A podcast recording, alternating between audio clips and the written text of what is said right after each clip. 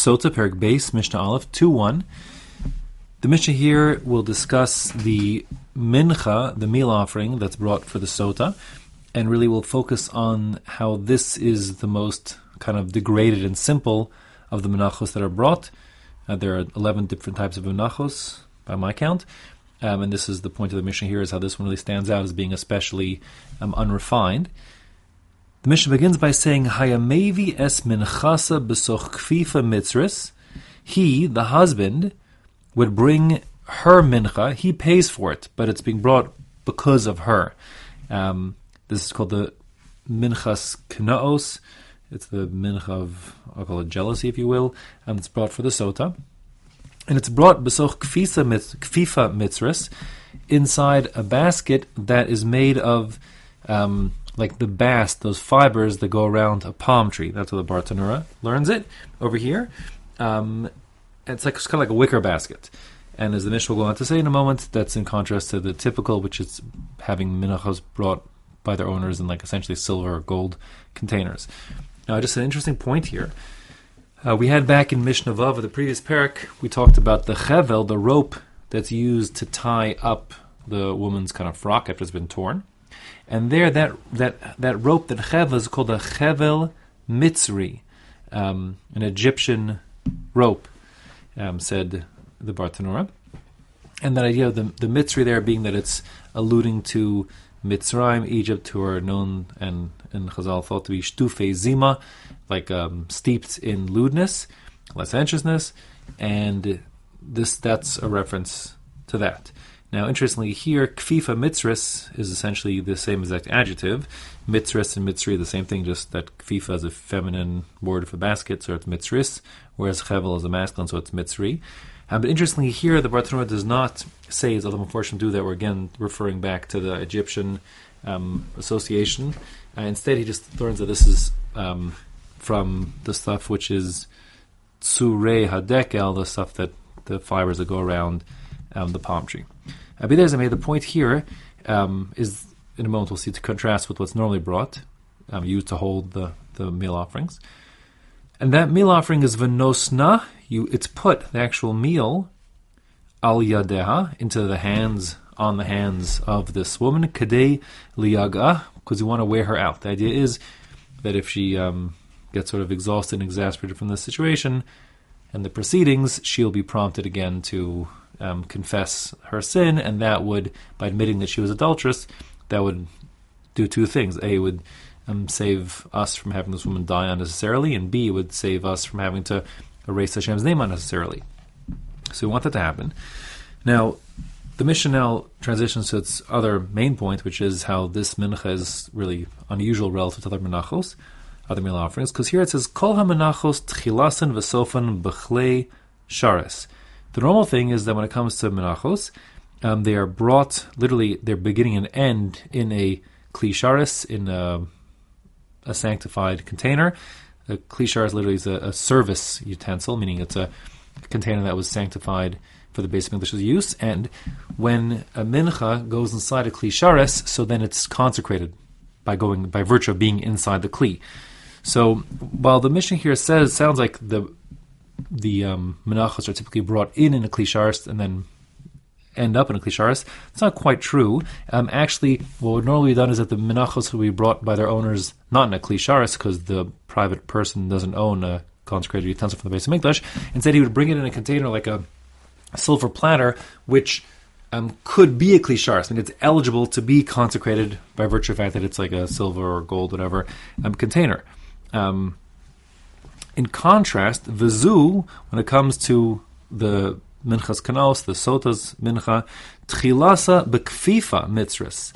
It starts out by being in this, this wicker container, this like this uh, wicker baskety thing, and that would not be eligible to be consecrated as a Klisharis. Visofa Beklisharis, however, does end up in a Klisharis. That's necessarily the case because in order to bring a mincha, it first has to be consecrated, which happens when the meal offering goes inside a klishar. So that does happen. But the first point here is that we are contrasting this treatment of this mincha with other menachos, and it's much lower in this case than typical. Further says the Mishnah, other ways in which this Mishnah is atypical and sort of degraded. Kol menachos tu'unos shemen ulevona v'zu ena tu'una lo shemen v'lo levona. Um, When it comes to other menachos, typically what happens is um, the meal, the flour from which they're made, is mixed with oil, shemen, and the shemen is always shemen zayas. We're always talking about um, uh, olive oil um, is used, and lavona is frankincense. It's kind of a, a tree sap from a t- particular type of tree, um, and it kind of like it's kind of like crystals. They cook, look kind of like a cross between um, yellow raisins, sultana golden raisins, and like um, if you've seen like kind of sugar crystals that people put in their like coffee and stuff. So it's like kind of like the size of a raisin and the kind of the color of a raisin, but the kind of consistency of like a sugar crystal. That's how it looks.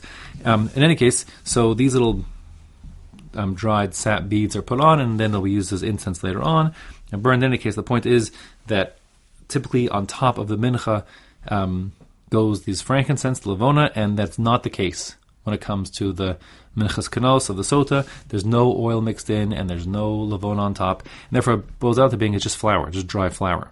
Okay.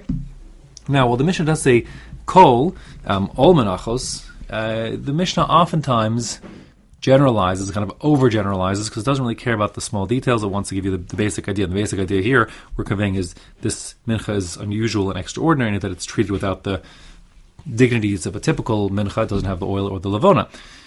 The truth is that there is another mincha that doesn't have um, oil and lavona included in it, and that's the minchas chote. So, without getting too many details here, there is what's called that oleh v'yored, that variable sin offering, which is brought for certain amaveras, like going to the Beis HaMikdash her tummy, where a person brings a chatas if he can afford it, or she can afford it. But if they can't afford it, then instead um, they'd bring birds, and if they can't afford even birds, they'd bring this minchas chota, this meal mincha for the sinner, and that minchas chota also doesn't have oil or lavona on it. Okay, but um, as we'll see in a minute, there are other ways in which this minchas um, kanos, the sota's minchas, is even worse than that.